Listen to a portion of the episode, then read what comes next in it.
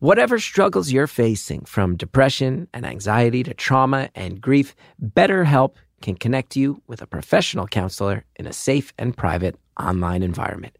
It's so convenient you can schedule secure video or phone sessions, as well as chat and text with your therapist, and anything you share is completely confidential. Best of all, it's a truly affordable option.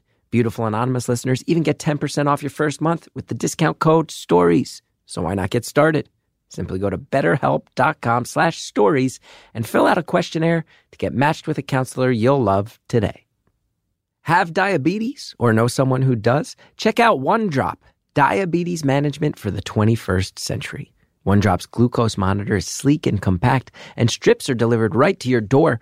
Use the award winning OneDrop app to track your blood sugar, food, meds, and activity. Plus, get 24 7 access to your very own certified diabetes coach.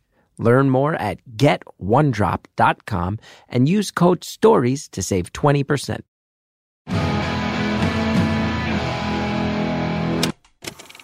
Hello to everybody who's bored and eating nachos in the background.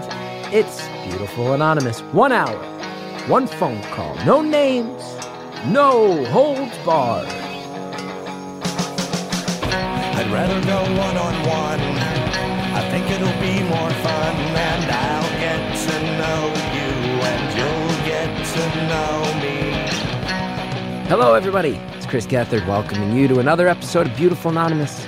Thanks for listening, as always. I mean it so sincerely. A couple plugs up top. I'm in the New York area, not on the road much lately, so I'm doing some shows. New Yorkers, two times I'm doing my hour in Queens in December, two times I'm doing my hour in Brooklyn in January. And Jersey, December 15th, I'm going to Maplewood, my old uh, Essex County stomping grounds. I'm doing a book reading there. So, chrisgeth.com if you want to come out and say hi, New Yorkers. Those tickets are moving fast. They're only eight bucks each, so get them now. Those shows are selling out.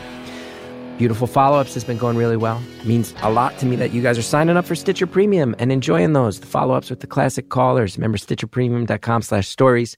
Promo code stories. You get a free month. This week, Cuddly Pudge, all the way back, episode 36. It's a long time ago. This was the caller who was adopting a child, going through the overseas adoption process. And we get filled in on how that's been going. And I will tell you, I, I also, there were a bunch of twists and turns that I, I didn't um, expect. And the caller is dealing with a lot more real life now on top of all that. And it is an episode that in many ways is, is, is tough and, and sad for new reasons. And I want to send Cuddly Pudge my love. It's a weird thing to call him Cuddly Pudge, but uh, send it to him. Listen, you'll see what I mean.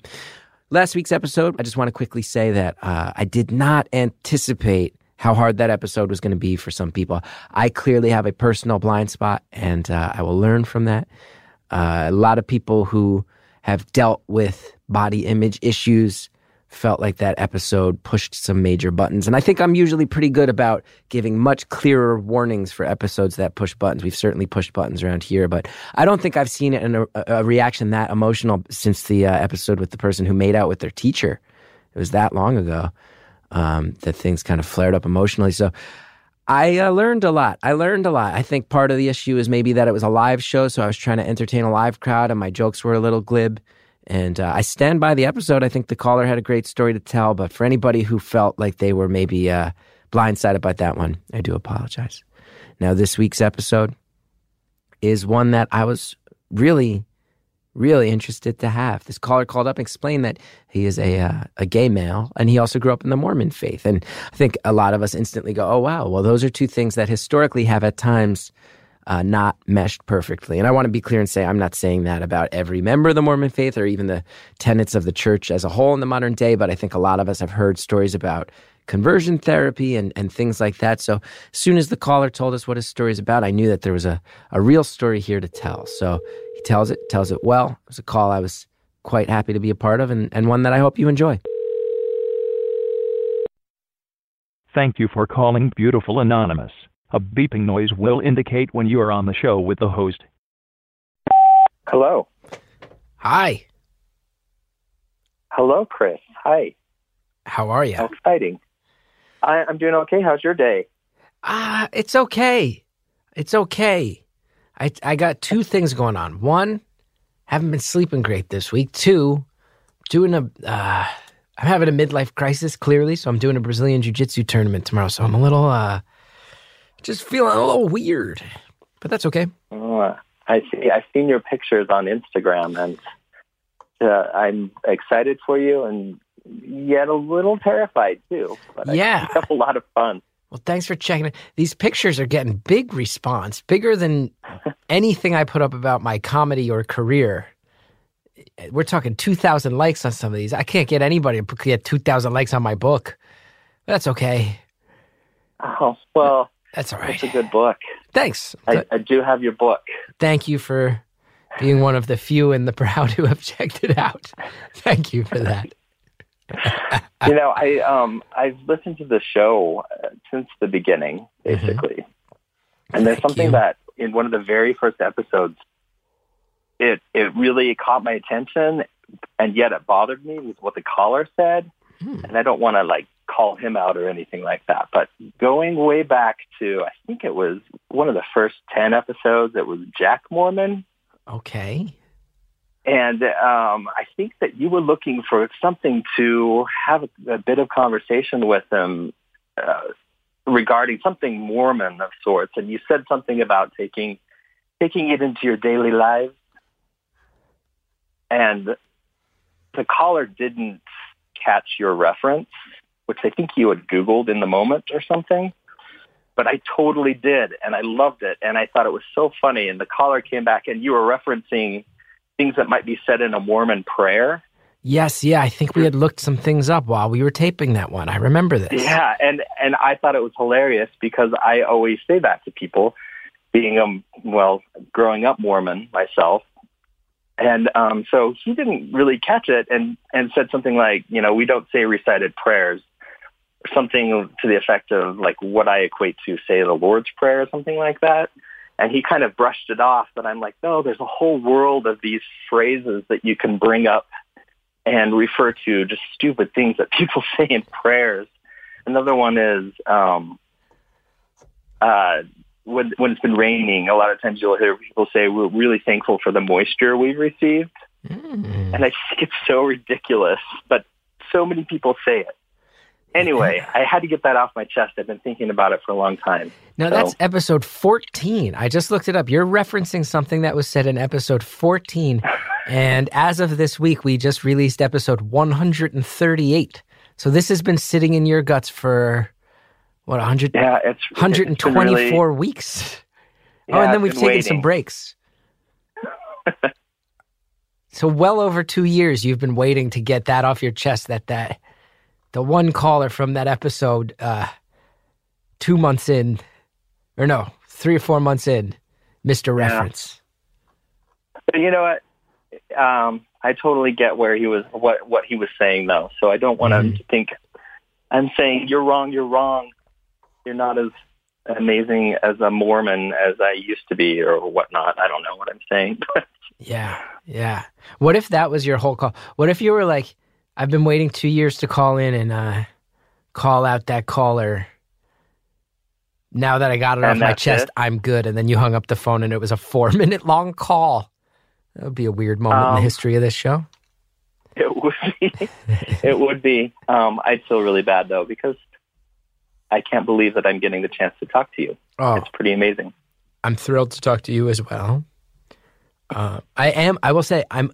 I don't want to force the issue. I don't know if you're just looking to bring it up, but I am pretty intrigued. You've uh, you've put some hints out there that you left left a faith, and that is always something that I find very fascinating on the show. But I don't. I don't want to twist it that way. You might have other things you want to talk about. What are we? Uh, what are we thinking today?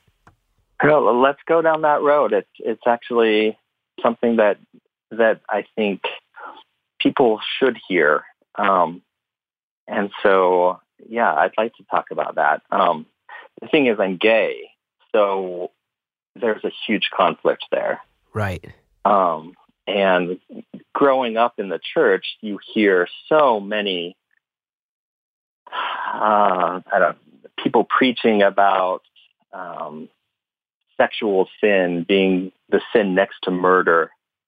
Um, so it's pretty serious when you screw up and, and do something you're not supposed to be doing. And part of that includes uh, being gay.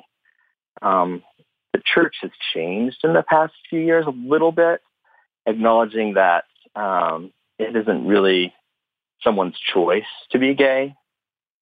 Um, and so they say, you know, you're not in trouble if you feel that way.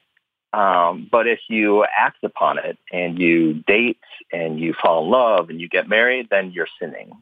Wow. And so it's a pretty big conflict. Yeah, Um, I and mean, it causes a lot of hurt for people. For me, it, truthfully, I was never really strong in the faith. I, I just grew up in it. My family, you know, generations we've been in this in this church. So it um, it uh, was just part of my life. I knew I was different from a very very young age, um, and I I just never dug in to being serious about church like a lot of people. so you you so you had some initial resistance. Now, the, okay, I guess the okay the okay I'll, first big question. First big question is: Okay. It sounds like you you very much understood. Okay, as you said, I feel different from a young age. You sensed that you backed away from the faith early. But as far as your family goes, being in the church for generations, what's uh, what's their relationship with this part of your life? Um, for the most part, things are good. I Oh, um. I didn't really. I didn't. I, I took a long time to come out, like much longer than many people do um, in this day. Um, I was thirty-one or thirty-two. Mm-hmm. Um, and the reason why I came out is because I had been dating a man for a year. We had decided to buy a house together. That'll Um, do it, huh? It really put me in a situation where I had to do something.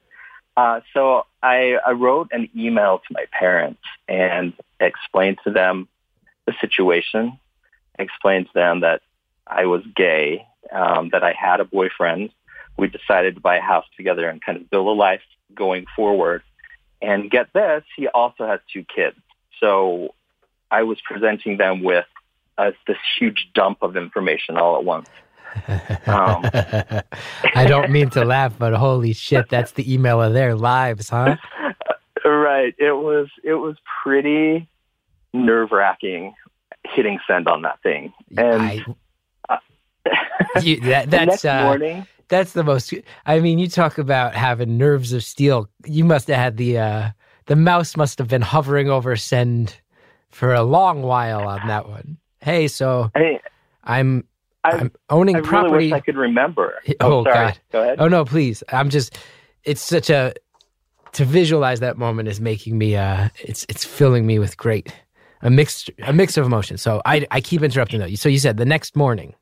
Uh, so the next morning, um, and, and in the email, I actually said, "Hey, do with this information what you will. You don't need to tell my any of my siblings, of which I have five, or or if you choose to, that's okay. Or let me know, and I can tell them individually what you want to do. But uh, beginning the next morning, I started getting calls and texts and emails from my siblings affirming their support of me and their love for me, um, which was way better than I expected things to go.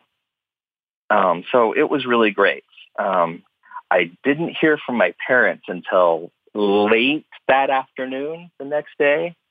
Um, and my mom called me and that was a it was an okay conversation. One of the very first things she said is, "Oh, I'm just so sad that you're leaving the church," and that that wasn't anything near that was was said in, in the email, um, and um, so it, it was just expected, though, kind of. Um, she also told me, you know, I your dad and I don't approve of this at all um, but we love you. Um, we're going to be telling our friends that you know if you come around with uh, with him, your husband, no, not husband at the time, but if you come around, we'll we'll let them know he's your roommate, uh, which I think is a trick that doesn't fool anyone. But um, and they also told me my grandparents were in their early 90s at the time, and they said we're just not going to say anything to them and let them ride out the rest of their lives not knowing, Wow. which I was kind of okay with. yeah. But um, but it it went well immediately. My mom was like, "We need to have you know you over for dinner. Uh, we want to come to your house." And for the most part, things have been good. That's, I mean, I have to say that I think for a lot of us who are not, you know, raised as religious, from the outside perspective, it sounds like that went relatively smoothly compared to some stories that you hear. Right. And I think I even said in my email, you know, I'm I'm prepared for you not to ever want to talk to me again again and I would be sort of sad, but I understand if that's the way you feel. I kind of laid that out and I'm I'm pretty glad that it didn't go that way. Um, yeah. I, I kind of felt like I spent a lot of my life, my 20s, kind of distancing myself from the family, preparing for that to happen in case it did. And it hasn't, and some of the relationships have improved over that, over the time since I came out. So, oh, wow. How so? um, I, I just have um, been closer to a couple of my siblings that um, I just sensed, I think, um, my distance, and this gave us an opportunity to kind of build something new. Oh, wow. Like, like you, almost like you can let your guard down now and let people in a little easier. Right, I think so. Yeah, that's beautiful. That's beautiful. Yeah, it's nice. Can I ask? It's- You, oh, you, go ahead. well, you mentioned that you came out when you were 31, a little older than maybe a lot of people do in, you know, in 20, in the, in 2018, 17, 16, all, you know, recent times. Um, I would have to imagine, do you think that must have made it easier that you had sort of established who you were, what your life was, you're done with school. I'd imagine your career is up and running. Because you do, correct me if I'm wrong. Uh, I do, I do believe that I have heard, and I might be ignorant to this. You can correct me if I'm wrong. That the Mormon faith is one that, with teens, is known for sometimes doing conversion therapy and stuff like that. I might be wrong on that, and I know that's a pretty big thing to bring up if I am wrong. So please tell me if I'm wrong on that. You are not wrong, and and I'll say this: that you are correct in in um, uh, making that assessment that being older was good for me, and I think I really purposely did that um, um, so that I could stand on my own two feet. Um, I did find out a few years after coming out that had I done it while I was a teenager, um, my dad would have kicked me out of the house Wow. and um, that was kind of that was kind of weird. Um, I feel like um, attitudes have changed a lot. I know that that still happens in Mormon households. I know that um, a lot of the, the homeless population in in Utah consists of LGBT teens, and it's pretty sad. Yeah. That's very sad. Um, and uh, in speaking to conversion therapy, um, I I think officially it's not something that the church presents as a solution, but it did in the past. But I'm pretty certain it's still happening. Um, right. Now, I don't want to fully tell my husband's story, but he also comes from a Mormon family. Um, and he kind of was opposite from me in, in a lot of respects in that he tried to do everything, tick all the boxes and do everything right. Um, you know, serve as a missionary at age 19. Um, as soon as he gets home from that two-year mission, find a wife and get married, even though he knows he's gay. hmm Um, uh, then start having children, uh, which he did, and he was in a marriage for five years. Now, midway through the marriage, his wife figured it out, and um, he hadn't told her, and so it was a pretty pretty big blow up, I'm sure. Um, uh, but what he did is turn to church resources on what to do next, and he actually did explore, maybe go to some initial courses of uh, reparative therapy, but it wasn't. He didn't spend a lot of time there. He kind of felt like it wasn't it wasn't going to work. So why participate? Yeah. So. Yeah, thank God because everything you uh everything you hear about that is that that can be an intensely damaging thing to a person's mind. It can, and I mean, there's it's tough enough anyway for a lot of people. Um, I feel like I never felt a lot of shame about the way I felt uh, about other guys. Um, but I, I know so many other people that are in the throes of depression, um, suicidal thoughts and ideations all of the time, including my husband. There was a point when he didn't realize or didn't know what he should do uh, in his marriage, and uh, it came down to I mean, maybe I'll just end it, um, and end it by ending my life.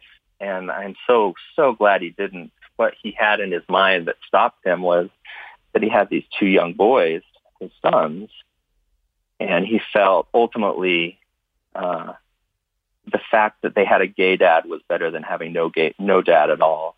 So that's what stopped him. Wow. Wow. Well, I'm, uh, I am thankful that he didn't go down that road. Yeah. Yeah. So then I was able to meet him and I never really expected to have children of my own. Um, but I, it sort of turned out that now I've got two stepkids. Now this is all happening 11 years ago we've been together. And, oh, wow. Uh, the kids are 17 and 15 now. So, and you said they're that getting up there. You said you told your family about this a year into a year into being Correct. together. So 10 years yeah. ago is because I, w- I will say that uh, by I think by the standards of any area of the country, uh, the past 10 years have seen a massive amount of change and thought towards uh, gay marriage and and uh, and LGBTQ acceptance in general. Ten years ago, that was a much. Uh, I'm. I have to say, I'm a little shocked to hear that and to hear. It it kind of changes my perspective on everything you've said because that was still a uh, very risky choice 10 years ago, much more so than now, I would think. Not that it's easy now, let alone it, in one of the was, most conservative cultures. Oh yeah, your hand. The way you're explaining it is so laid back. I figured this all happened like uh, nine months ago or something. Ten years Yeah. ago. That's a much bigger, much bigger leap of uh, faith. I feel bad. I keep saying uh, things like "thank God" and "leap of faith," and I'm on the phone with someone re- religious, and I keep catching myself doing it. And I feel very self conscious about it. Although I get the sense you probably don't care. Oh, what a surprise, everybody. I have found a way to be self conscious about potentially putting my foot in my mouth. A long time tradition with this show. Hey, since I've broken the momentum, let's go ahead. Let's get the ads out of the way. We got a lot of advertisers, they really help out the show. Check them out. If you're uh, so inclined, use the promo codes attached to their products. It, it really makes the show look good when you do. We'll be back with more phone call right after this. You spend a third of your life in sheets. This holiday season is a great time for a bedding upgrade for you or a loved one because Brooklinen works directly with manufacturers and customers. They're able to offer five star hotel quality sheets that are affordable and easy to order. Plus, with over 20 colors and patterns, these sheets don't just feel amazing, they look great too. And their super fast shipping makes sure that you can get your holiday gifts right on time. I sleep on Brooklinen sheets. I am so thrilled with them. I've had them for a while now and they hold up great every time I get to put them on the bed. I feel like, man, I cannot wait to climb into this bad boy tonight because uh, these sheets are something else. And that's just true. It's coming from me. My Brooklinen sheets are the best, most comfortable sheets I've ever slept on. Now it's time for your upgrade. Brooklinen.com has an exclusive offer just for my listeners. Get $20 off and free shipping when you use promo code BEAUTIFUL at brooklinen.com. Brooklinen's so confident in their product that all their sheets, comforters, and towels come with a lifetime warranty. The only way to get $20 off and free shipping is use promo code BEAUTIFUL at brooklinen.com. That's B R O O K L I N E N.com. Promo code BEAUTIFUL. Brooklinen. These really are the best sheets ever. I know for many of us, the day doesn't really get started until what what what moment is that, right? It's not when you wake up. No, no, no. It's not when you brush your teeth. It's when you get your coffee. It's when you get your energy boost. That's when the day's really getting started. And now there's a way to enjoy your daily cup of Joe thanks to Caffe Monster. They're changing the game up, okay? Caffe Monster is available in vanilla, mocha, salted caramel. Caffe Monster shaking up the ready to drink coffee category with indulgent gourmet coffee. It's only 190 calories, not to mention with 150 milligrams of caffeine from coffee beans, B vitamins, and coffee fruit extract. Caffe Monster offers a simplified energy blend that contains a third less sugar than the leading national brand. 150 milligrams of caffeine. That's that kick you need to get that day started right, okay? It's 100 fewer calories per bottle than the competition, but you would not know that by tasting it. Stuff tastes great. You get all the same feel and flavor as your local coffee house, and you don't even have to wait in line. I've had Caffe Monster. I like it. What a good grab and go, man. You're running out the door. Maybe you uh, overslept a little bit and you need to wake up fast, but you don't got time to slow down. You know what? You grab that Caffe Monster, you're set. Caffe Monster, chill it down, shake it up, enjoy. Thanks again to all of our advertisers. Now let's get back to the phone call. I keep saying uh, things like thank God and leap of faith, and I'm on the phone with someone re- religious, and I keep catching myself doing it, and I feel very self conscious about it. Although I get the sense you probably don't care. And and you know what? I'm I'm not religious. Yeah. Um, so yeah, part of um, so I'm fine. I'm fine. Don't worry. yeah. Um, I uh, now I've lost my train of thought. Oh, you shouldn't have said God, Chris. So, uh, it's my bad. It's my bad. I did have one. I have one other question for Okay. you. It might be a little sad, um, but Okay. I'm just very interested in this. So we had said you had said like, yeah, coming out at 31 was uh, definitely safer choice for me. You hear that your dad would have reacted so differently if you were a teen. That throws your head for a massive loop, as I can imagine, and um, probably validates a lot of fears that you had as a young person. But here, here's the thing. I almost, I just want to put this on record and, and hear your thoughts on it. Is that there might be a lot of people out there going, okay, well then that was the right way to do it. What's so wrong with that? But I, I would just put out there. I wonder what your thoughts are. That when you come out when you're 31, I would think maybe some of the there's a little bit for me that feels a little bit of heartbreak in the sense of, well, what about the, what what about when you're 13 and you have your first crush and you can't talk with your friends about it? What about when you have your your first heartbreak that a lot of us have in high school and you can't lean on your uh, parent's shoulder about like you can't go to a dance and be who you are. Like a lot of these rites of passage things as a young person, you do miss out on because you're kind of living with a secret. That's a, that that that breaks my heart, and I just I just want to put it on record that before we say to everybody, "Oh yeah, just wait till you're 31 to come out." Well, you do miss a lot of life that way. I I wholeheartedly agree with that. Like I I miss so much of my 20s just being stupid and doing stupid things and learning from those mistakes. And when I finally got to a point where I said, "Okay, I'm ready to start dating," I felt super immature about uh, you know what that was even going to look like. Yeah, and and so yes, I don't I don't really um, stand by or recommend waiting so long to do that to make that step in your life. Um, it really does depend individually on the way that you feel. I mean, I will say that in people's minds, a lot of times, like you have that worst case mapped out in your mind of what's going to happen.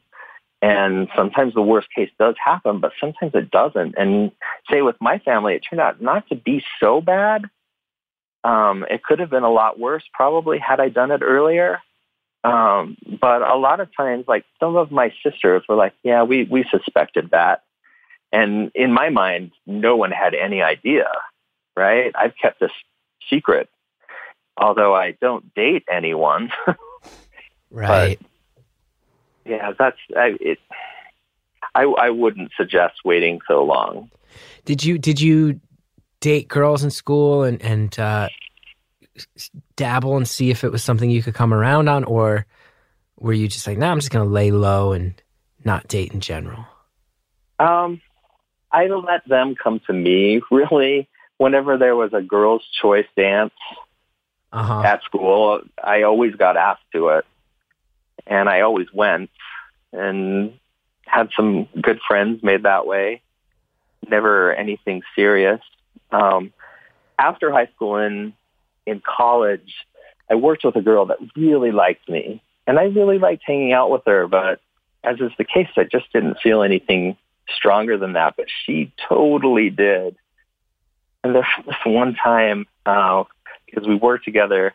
We worked at a movie theater, and uh, we had just watched Saving Private Ryan together. So you're really in the really mood. romantic. You're movie. really in Yeah, the mood right. after that. Everybody's all revved up. we we went out and it was super late at night because we had watched it after hours and uh and super long movie anyway so it's like 4 a.m and we walked out to our cars but she walked out a little further to mine was parked a little further away and i started to get in the car and she stopped me and said i think you better kiss me because you're running out of chances and i just turned on my car and drove away Ooh, that, because I didn't know what to do.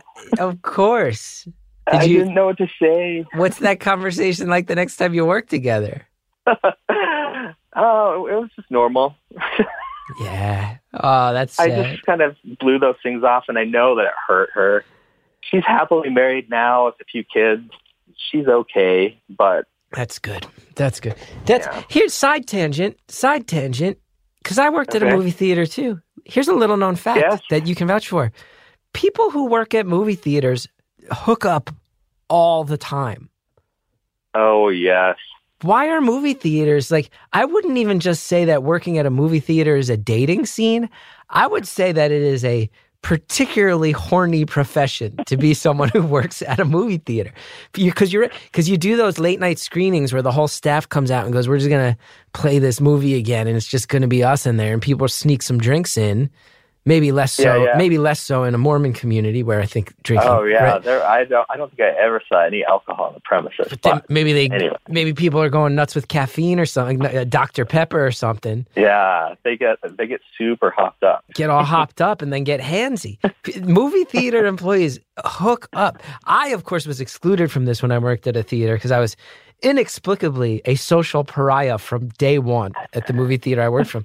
But they would all hang out, go to each other's houses and party and hook up. Uh, yeah, I can say that that happens, and you know, I know of several uh, out of wedlock babies that occurred Movie theater um, as a result of these dalliances at the movie theater. Uh huh. Uh huh. Like when you uh, so some baby out there named Francis, and then they'll go, "Why am I named that?" And they'll go, "Yeah, because Francis Ford Coppola got us together." That's correct. Yeah, your name is Brett because we conceived you during a late night Brett Ratner movie session. Oh, I feel sorry for that kid. Yeah, call you Michael. Your first name's Michael. Your middle name's Bay. you were conceived during Transformers 17. now, okay, new topic because what Okay. if what a fascinating first half of the story to hear about coming out in a culture that is not known for accommodating such things. What's it like to become a uh, would you say father, stepfather? How do you how do you view yourself in that Uh, sense? Well, stepfather mm-hmm. is, uh, I guess, um, it, for a while when things weren't completely serious, you know, uh, the boys just called me by my name. Um, there's another movie reference, I guess. Um, but at, at some point, uh, we figured, okay, I'm going to be a permanent presence in their life. Uh, so we try to implement that they have a dad, but they also have a did. So they call me did a lot. Um, not always interspersed with my name, but um, and that has been great. Um, a lot of fun. I love sharing things with them that I love, like movies. Um, kind of the downside is they're super sporty, Uh, and I am not. so you, so I can't share that with them. so you get married with a And guy, I- and he's got two uh, two kids who are leaning a little more jock than you ever did. Yeah. And see, he, uh, my husband's not really super sporty. He was a swimmer in high school. Um, but like team sports, our boys have played soccer and basketball. And most recently, our older son was on the football team this year at the high school. He was just playing as kicker, so he wasn't really doing the full game. But That's good. That's less stressful, I would imagine, as a parent. right, he did get tackled once, and I kind of freaked out. Oh, once he got tackled once, and you freaked out. once. Meanwhile, all these other kids who are sl- slamming into each other, spinal cord first all game long. What a Right. history will look back Well- on football and wonder why we allowed that to happen. I totally agree with that, And I said to him when he joined this the team, I really outright said, I don't support football. I'm going to have a hard time coming to see your games. I'm just letting you know that. Yeah, And I hope he's not damaged from that, but I think he understands. I think he'll survive. Compared to some of the things, I would say that at the very least, generationally, these conversations are getting less harsh. Your dad said he would have kicked you out of the house. You're saying it will be hard for me to watch you play football. I think that we are seeing some growth here over the generations. I certainly hope so. Is he really good at soccer? And then the football team was like, you got to come kick for us? yeah, he's pretty good. Yeah, that's Um, awesome. That's exciting. That's Even of- if you're not a That's sport, kind of their main sport. do you get sucked into it when they're really good, though? Sadly, no. I, have, I seriously, when I get to the game, I just zone out, and every once in a while, I'll catch something, but half the time, half the time, I don't see it happen. yeah. I guess they score or make an assist or something like that. But that's our little secret, Chris. Don't tell them I that won't. I don't see So it you- half the time. You're so you're often in the stands and everyone will get excited and you'll go, "Oh, this this seems fun. What are the rules of this again?" Right. In fact, um, actually, uh, their mom, uh, their mom is really the driver of the sports. Mhm. Uh, she's really the one that has pushed them being so integrated into these activities. Um, and so she's a, a pretty big sports fan, and she bought for them uh, for several years. They've been season ticket holders to the um, Major League Soccer team here in town. Um, and so every once in a while, when they can't use the tickets, like we've gone in their place. One time, and their their seats are right in right by the goal on one side of the field. And one time, the the camera caught a celebration of a goal, like, and the whole everyone in the stands is up and cheering, and I'm sitting down next to my friend, and we're looking at a phone like completely oblivious to the celebration. You're that guy. We all Yep. we've all seen that clip. That's I just funny. go for the nachos. You, I'll tell you, you and my wife have very similar experience. My well, because my my wife though was a dancer and uh, an aerialist physical theater, so she very much enjoys. She likes live sporting events because she thinks like the first time we went to a pro basketball game together, she saw this guy Damian Lillard from the Trailblazers play, and she was like, "That kid can move his body in an incredible ways." Like she's like, "Oh, from the dancer perspective of body awareness, she loves it." But for example, she loves college basketball a lot more because when we go, they have like marching bands and dance teams and stuff. And a lot of times I'll be flipping, I'll be watching my Seton Hall Pirates and I'll be flipping out during the game. And then a timeout will happen and it'll cut to commercial on TV. And I'll sit down and check my phone and the, uh, Pep squad comes out and she leaps out of her seat and and is screaming for the Pep squad. No actual interest I- in the game. I totally understand. My husband and I have actually been super excited about the the soccer players warming up and doing their stretches in front of us instead of actually watching the game. Get that ass in the air, man. hey, look at that. Get that ass in the air, man.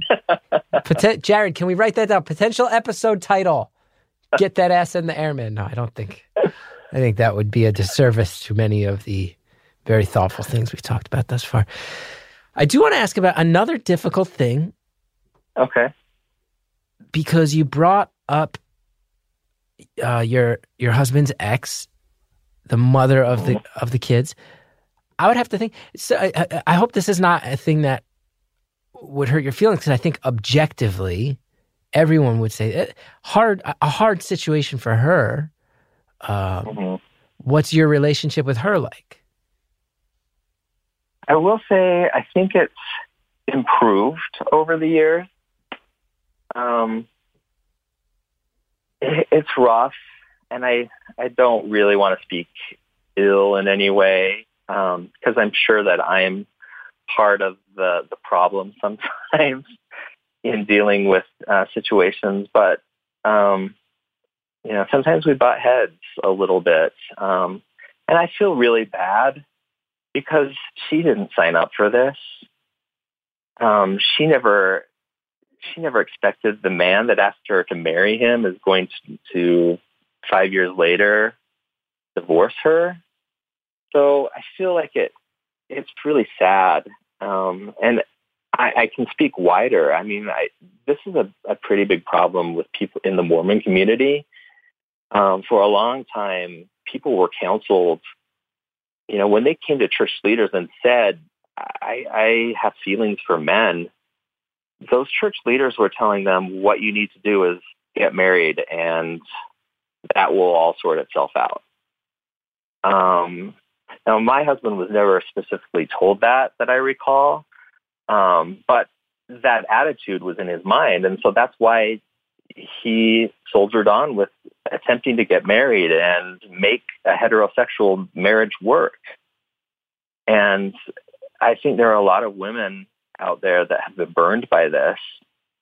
And I feel really, really bad for them. Yeah. Yeah. It is uh and again, easy from my perspective, right? Easy as always.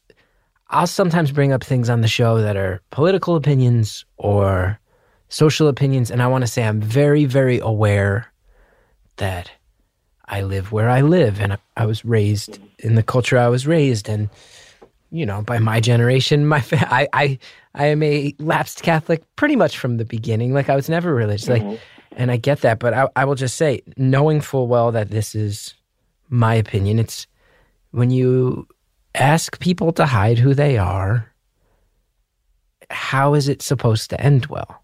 That's what I don't understand about hmm um, things like conversion therapy and things like mm-hmm.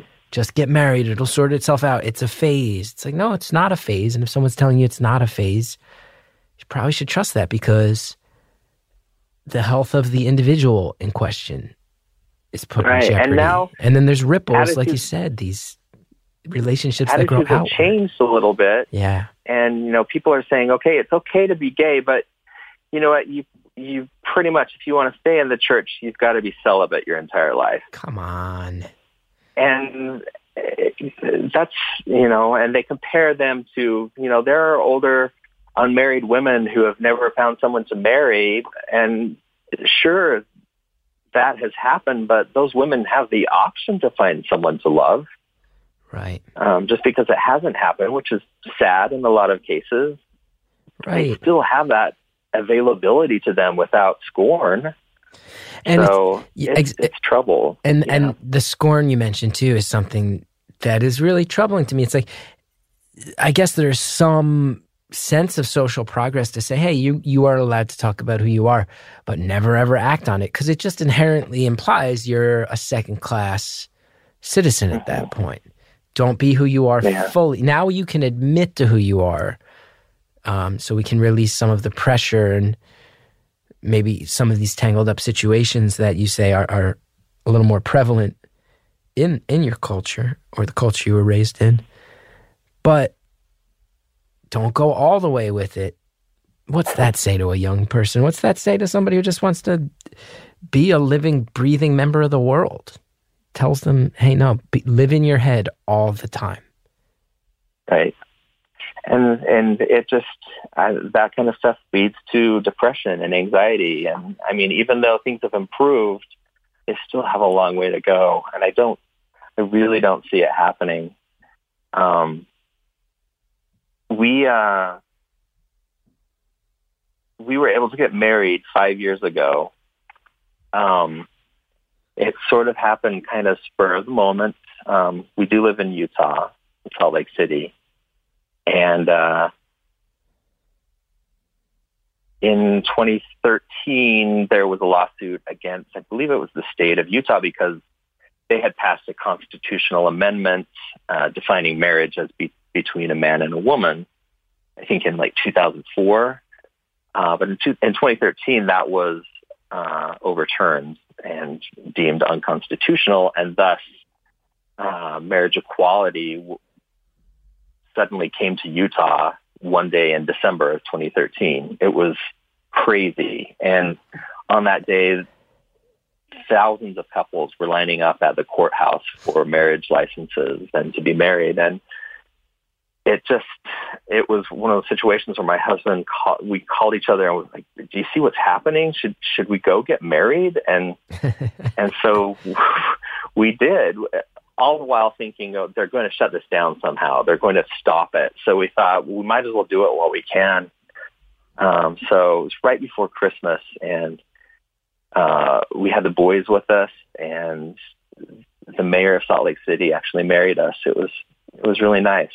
That's so cool. um, something that happened though, I mean, it, it really did sort of happen quickly and we hadn't really planned on doing a city hall wedding if we ever were going to get married. Um, but because of the news coverage of, of the situation, that's how my mom found out it was happening. We were standing in line for a marriage license and I got a text from my mom that said, I just saw you on the news. I was in the background Oh, wow. of some interview shot. So you're just always So in the like- background of shots, sporting events, marriage lines. You have a real habit of just showing. Were you on your phone? Were you just bored on your phone in the marriage line as well? I, I probably, I was probably eating a nacho too. I want to go ahead and applaud the caller for the nacho callback. I felt like I nailed the callback to the background thing. Caller spiked it hard with the nacho callback. Kudos to you, caller. Hey, since I broke up the flow of the show anyway, we got commercials, advertisements, and then we'll come back and we'll finish off the phone call. On the hunt for healthy eating? Never mind the latest fad diet or, or what your favorite celebrity isn't eating today. Sunbasket helps you get healthy, delicious meals on the table every day. Sunbasket makes it easy and convenient to cook healthy, delicious meals at home, no matter how much experience you have in the kitchen. Just go to the Sunbasket app and pick from 18 weekly recipes, easily cooked dishes like Thai turkey lettuce cups. How about that? Thai turkey lettuce cups. Everybody's signing up right now. You also got paleo, gluten free, lean and clean, vegan, Mediterranean, family options, and more. Sunbasket works with the best farms and suppliers to bring you fresh organic produce and responsibly raised meats and seafood. And the best part, it's quick and easy. With Sunbasket, everything's delivered to your door with easy to follow recipes. Meals are ready to whip up in as little as 15 minutes. No grocery shopping required. There's something for everyone, so you can be your kind of healthy. I like Sunbasket a lot. I've used it a whole bunch. It's packaged really well. You pull those recipes out, and they're in that nice little magazine, and then everything is a kind of packaged right together, so you don't even have to separate out the in- ingredients for your recipes. And I tell you, it's it's uh, a service. I've been shocked that they make these directions so clear that oftentimes even me, and I am not a good cook, it actually comes in as less time than they've told me for all the prep. That's how much of a uh, service they're providing here, and it's really good, really good food. It's fun to make, easy to make. You go to sunbasket.com slash beautiful today to learn more and get $35 off your first order. That's sunbasket.com slash beautiful for $35 off. Sunbasket.com slash beautiful. Thanks to everybody who sponsors Beautiful Anonymous. Now let's go ahead and finish up this phone call. So you're just always in the I- background of shots, sporting events, marriage lines. Right. You have a real habit of just showing. Were you on your phone? Were you just bored on your phone in the marriage line as well? I, I probably I was probably eating a nacho too. wow. Oh yeah. I mean, there, uh, is there regret there, just in the sense of, oh, we we felt this need to be a part of this I- wave, and maybe could have included the family more. Or you're like, nah, that's how it should have been. Kind of. And actually, you know, after that happened, then shortly after, my brother texted, my husband's brother texted and said, should we come down there? And we said, I don't know. We don't really know if this still is going to happen. They're actually supposed to be closed at this hour, and at any time they could stop um, issuing the licenses. So we just told everyone to just, you know, wait and see what happens. And but it turned out really nice because it was just uh, it was just the four of us. Yeah, that's pretty cool. Yeah. Did you go and did you go back and throw a big party or something like that? Invite everybody to that. Um, we, it's something that we have planned down the road. Still, still haven't done it. Now it's been five years. right. I don't know when we're going to do it, but So it'll be like an an- anniversary celebration at some point. yeah, I think so. One of my husband's coworkers is just this week. She was bugging us about learning some big dance routine, like dirty dancing, doing a lift, and uh, that's that's probably too sporty for me. Right. too. Right. Sounds like it. Can I? I want to ask you a question because you had said you said like before we went into that story, you said like, yeah, I don't know if this change is ever going to fully come in in Mm. in Utah. And here's the thing that I was, I have been just very kind of quietly impressed by. I wonder your opinion. It's also easy for me to be so impressed by it. I am not the person who lives um, in a culture that's often marginalized. It seemed to me like when, you know, gay marriage, my whole life was this debated thing.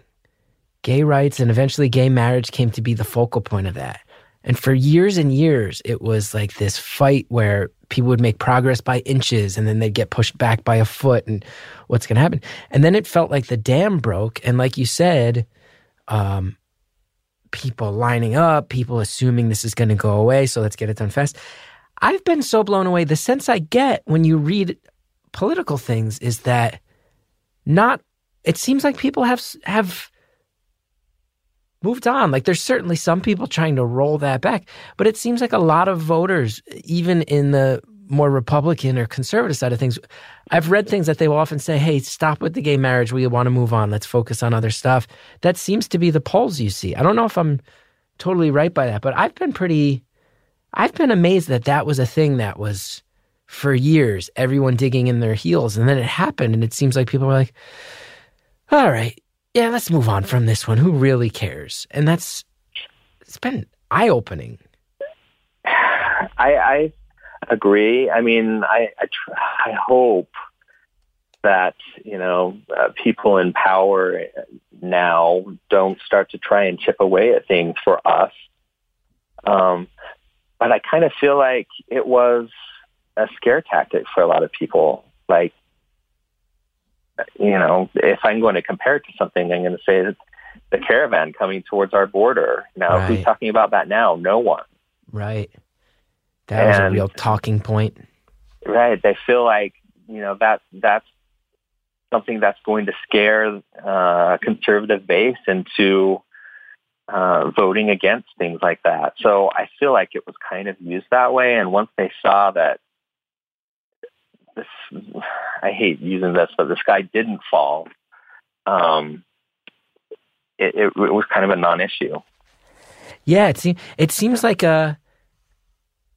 I, I was very shocked because, you know, you look at Roe versus Wade, which happened when at this point forty years ago, Nah, 40, mm, close to 50 almost, I think. and people are still fighting about that every election. Yeah. And it seemed like gay marriage was going to be something akin to that, and instead, seemed like oh, which I will say too. Isn't it so fascinating that as soon as and again i'm making some big assumptions here but what it what it looks like to me is as soon as you tell people hey you can get married which almost relating to some of the things we were saying before. Hey, you can be who you are more publicly and proudly and hold your head up high. I would imagine instantly means that people start having more interactions with each other. And there's a lot of people who used to be theoretically against something who go, oh no, these are just my neighbors who shop in the same grocery store and they ask me how I'm doing and they're nice people. Let's move on. I think that's pretty uh, right. Like opening up the awareness to most people know several LGBTQ individuals. You know, uh, whether or not they're out yet, um, but once they find out that that's who they are and and uh, what's normal for them, it's it just becomes another person in your neighborhood. You know, Yeah. I hope that people look at, say, um, refugees that way. Yeah. You know, that it's the same issue. If if you just get to know people and know people's stories, and that's why I seriously love your podcast. Is Oh, thanks. I mean, even if I don't agree with everything that someone says, I love hearing other people's stories. What what makes them who they are? Thanks for saying that. And it might be a weird thing to say too, but just because this has been something on my mind, and since you brought it up, uh, to anyone listening, I want to say, even if I don't agree with you, call in, leave a voicemail. If you, uh, the voicemail number, just to be clear, 802-392-3288. I, uh, even if I don't agree with opinions, I think there's something extraordinarily valuable about putting opinions on record. And this is a show where you're allowed to put any opinion on record. I reserve the right to not agree with you, but I will, I will promise you that I'll never be, i I'll never cross the line and be a jerk personally about it. And uh, I've learned so much hearing people's stories, mm-hmm. even people where I already theoretically agreed with them. You hear someone just talking to someone for an hour, and you hear the actual specifics, and you realize, oh, when it goes beyond the theoretical and it becomes personal, your world becomes a more chilled out place. And I think that that's a pretty good perspective to have. Let people be people, man. Talk to them. Figure out that there's there's there's no one living a lifestyle that takes them so far out of the realm of any other human being that they're not just worried about being with their families and getting a good meal and doing a good job at their chosen profession. Like we all have the same priorities. Even if we seem radically different in certain ways, it just always loops around. In my four decades on earth, it always loops around. People are just people and they're just trying to kind of like uh, enjoy their lives and be left alone. They just want to be left alone and hang out. It's pretty good to see. I had a relative, I had a pretty close relative of mine once say to me, he said it about gay men. He was like, I just don't understand it. I just don't understand how a man could want to do that with another man. And I, I remember for so long, I'd heard this person say this a few times over the years. And for so long, it would really kind of bother me and, and scare me, uh, especially as a guy who was like a coming up as like a theater kid, like not a very traditional masculine person over here. Surprise, surprise, everybody. But I remember hitting a certain point in my life where I finally was old enough and boiled it down to something simple. And I just remember hearing that again and saying, like, yeah, but what does that matter? And he's like, what? What do you mean? And I was like, so you don't understand it that you don't have to. That's okay. Mm-hmm. I'm sure there's a lot of gay men in this world who don't understand why you'd want to be with a woman. Why? Because that's where your instincts lead you. Who cares? You don't need to understand that actual physical impulse. Why can't you can still that doesn't matter. It's not about what you understand. I don't understand math. I don't begrudge its right to exist, you know? I get that math exists. I don't know how to divide. I'm horrible at it. Weird, weird comparison that many people will not like, I'm sure. Oh, look at you getting all political again. Getting what again? Getting all political again. I'm not even trying to. I'm just trying to. People keep accusing me of getting political, and to that, I would say, a, how can you not right now? It's we're barraged Right. with it every second, every day, and b, I am a notoriously unpolitical person. I don't tell political jokes on stage in my real life career, but I will say I'm just a guy who's confused and stressed out, trying to sort out this goddamn world that scares me. And if that's political, then I guess it's political. But I'm not going to not think about this stuff and not talk about this stuff when it makes me feel like I'm crawling out of my skin in this strange, cold world. Right. Yeah, that's All my done rant. in a J. Crew striped T-shirt. yeah, really taking a stand as an outsider. I've laid off. I've switched to more solids, by the way.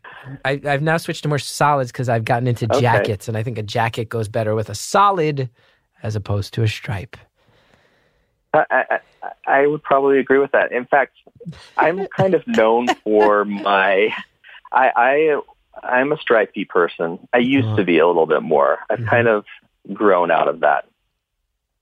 Um, and so when you talk about your striped J. Crew T-shirts, I know exactly. I know exactly that affinity. Well, isn't this representative of everything I was just saying?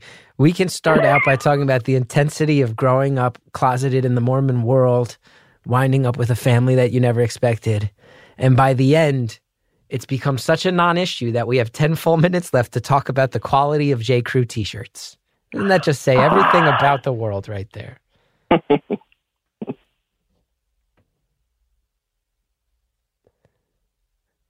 Hello? Hi. Oh, I thought I'm we just, lost you uh, after that knowing chuckle, and I was like, oh, that would have been a pretty okay place to end. no, That's I was just basking in the softness of a J. Crew T-shirt. I like that you said you were known for stripy shirts. I was as well. You know, Yeah. there's actually a Tumblr, Chris Gethard striped shirts.tumblr.com. I believe that's the uh, issue. Someone who is a fan Oh, of mine would post pictures of me. post pictures. I'll have to look it up. Um, I I will say now that we're nearing the end of the call that I um, I don't recall. I did see your show in Salt Lake City. Oh, you did. You came out. That's awesome. Thanks. I did. I did actually talk to you after the show. oh, it's nice to um, talk to so- you again.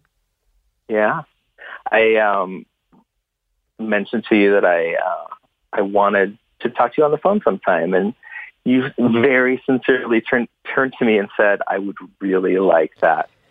And when you turned to me to say that, the comedy club woman was taking our picture.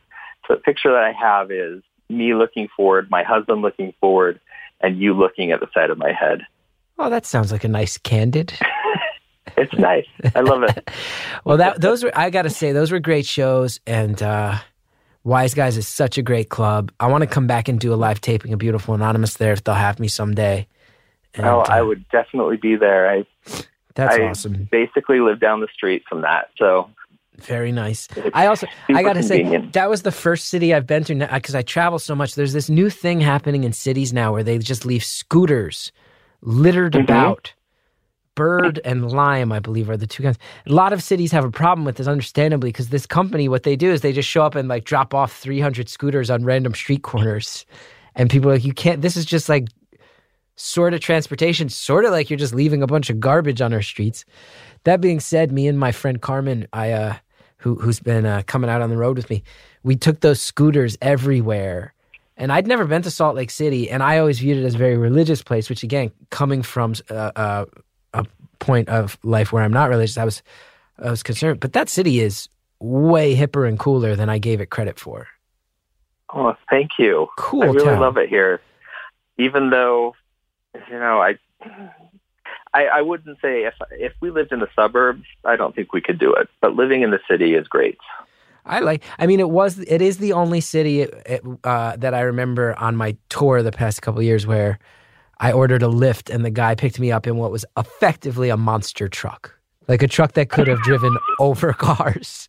That and he and he was wearing a cowboy hat and aviator sunglasses. he had a big, he had a big beard, and he was like, "What do you do?" And I was like, "Comedian." He's like, "You have wise guys?" I was like, "Yeah." He's like, "Maybe I'll come by the show." I was like, "I would sincerely love that so much." You are my target demographic, sir. I also Salt Lake City was the town where uh, some guy I got a tweet. Somebody was like, "Uh, pretty sure I just saw at Chris Gethard on a scooter on blah blah blah street," and I was like, "Yes, that was me. I'm scooting all over your town this weekend." You know, I hadn't used those until after I saw your show, but I rode one home from work one day, and it was kind of an adventure. I- I don't know if I could really seriously get around. I was going in the bike lane on the street, and it was kind of scary. But Yeah. Yeah, I mean, I think people, I don't know, I don't want to get sued by this company, but I've read articles. Let me say I'm citing articles I've read that people get hurt all the time Yeah. on those I've scooters. heard, I've heard that there's a lot of instances of drunken incidents on those scooters. Because come on, I haven't had a drink in 17 years, but even I know if you've had one too many and you see that scooter on the corner, that seems like a real good idea in that moment. Oh, I'm sure it does. You're like, I'm gonna, let's go do some jumps. You and your drunk friends are like, let's take that thing, set up a ramp, do some jumps. And then everybody's in the hospital and you're part of a BuzzFeed slideshow. 25 best bird incidents. I also, Yola get a kick out of this. Now we're just chit chatting. But uh, I have that joke that you saw me do in the show where I, I have a whole joke. I won't spoil the punchline, but in the setup, I ask people, hey, does anyone here already know what they're going to do when the apocalypse comes? Does anybody have an apocalypse plan? Mhm. And since my weekend in your city, I have now added a section to that joke where I say, I asked, I asked this question in Salt Lake City, Utah, and realized it was a mistake to ask it there because everyone just started cheering. that everyone grows up having to think. You think about the apocalypse a little harder in Salt Lake City than maybe we do in the rest of. It's, Oh, I definitely. I remember the girl in in our show explaining that to you, and it it being like completely normal to me what she was saying. That Yeah. she was going to go over to someone's house that was a bishop, and they got it all covered for her because they have a food storage. yeah, So it was really intense that's there. a, that's a normal thing in the Mormon world. Yeah, very silly of me to add. I did not realize I should have thought about that joke before. And I'm like, oh, maybe they're gonna have a different perspective on this here than some other cities where this is like they just watch The Walking Dead. Yeah, maybe here they've thought about it at a little bit of a deeper level than I have. Mhm. I got to tell you, I have loved this call and I have loved talking to you, and I'm glad that you followed through on your uh, your promise to call in that you made in person because it's been eye opening and fun, and you seem so nice. Oh, thank you so much. I, I I can't believe that I actually got through and I love it. was able to make this call. Um, I. I've tried. I guess I can turn off. Maybe I don't want to turn off your tweet notifications. Oh, please. It's they're so annoying. I feel so many people who just like this show and then also have to put up with me plugging every other thing I do and then also my weird attempts at half jokes that I post at 3:30 a.m. when I'm insomniac. Now we have 3 min- 3 minutes left. Is there anything you've wanted to talk about that we haven't gotten out there yet? Oh. Probably not something that I could fit in in three minutes. Um, actually, my older son just walked in the door, um, coming home for lunch. I guess I don't know exactly why he's here. Oh, that's cool. Um, I mouthed that I was speaking to Chris Gethard, and he was super excited. Um, really? yeah, Look at that. My appeal now spans families. right. I mean, I think most of his uh, most of his exposure to you is that he has watched The Office about fifty thousand times on Netflix. I get that a lot. I was, I tell you, my show, the Chris Gethard show, I did 47 episodes on cable, Mhm. 200 total if you count public access. Nobody ever brings it up. You do two two episodes of The Office. Everyone I ever meet is like, "You're the guy who hit Oscar with the pipe." I didn't. I did. The, barely even paid him. You know, barely uh, even paid two months rent on that gig. He is very, very aware of the Chris Gethard show. So, like, That's- he's got you covered there too. Well, do you want to tell? a few of those. Do you want to tell him the guy who played Trevor on The Office is on the phone right now and he says hi? I'll, I'll say it right now. Okay, the guy who played Trevor on The Office. I showed you pictures. Oh, all right. He said, "I know." He cut me off Oh, and that's said, "I know." okay. okay. Right. yep. He's talking about He, the he brought up the pipe uh-huh. and the sub sandwich. The sub sandwich, sandwich delivery. and then Kevin's like, I'll take, I'm Oscar. Look at this. Your kid doesn't even know that he's directly interacting with the guy he's referencing because he's cutting you off. I like that you have that satisfaction of knowing that I'm trying to talk to him and he's being a know it all and cutting you off and getting Totally. less, less of an experience out of it. I know. He's he's walked away now, so whatever. that. Look at that. He could have talked to the uh, 58th most important character on The Office. he had no idea. No idea. Well, we've got 20 seconds left. What a pleasure this has been. I thank you for all the perspective and all the uh, the, the laughs. Thank you. Thank you. I I will make sure if you come back to Salt Lake that we come see you again and say hi. That's awesome. I can't wait.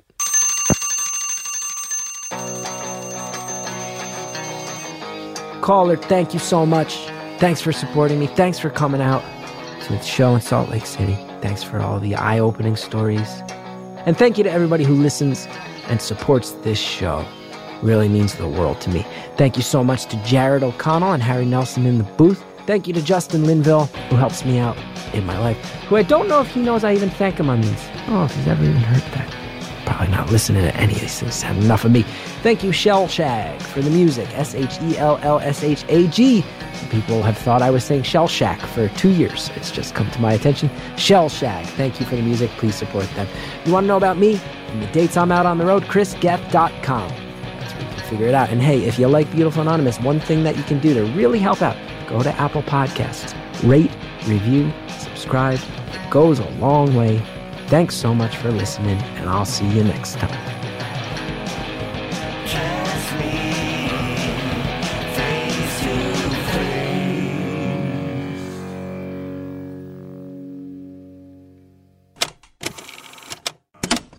When it comes to fashion, Poshmark is the easiest way to buy and sell your items.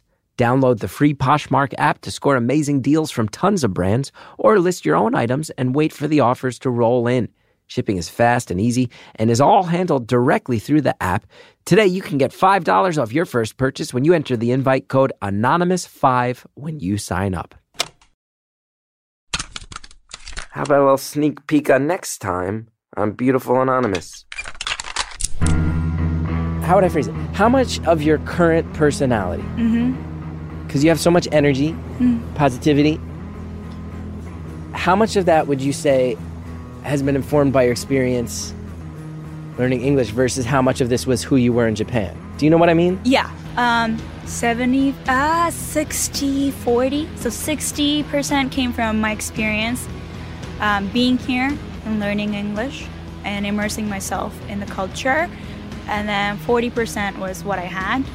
So there's 40% of you where you're like, that's the core, that's just me, that's my personality, that's what I was born with.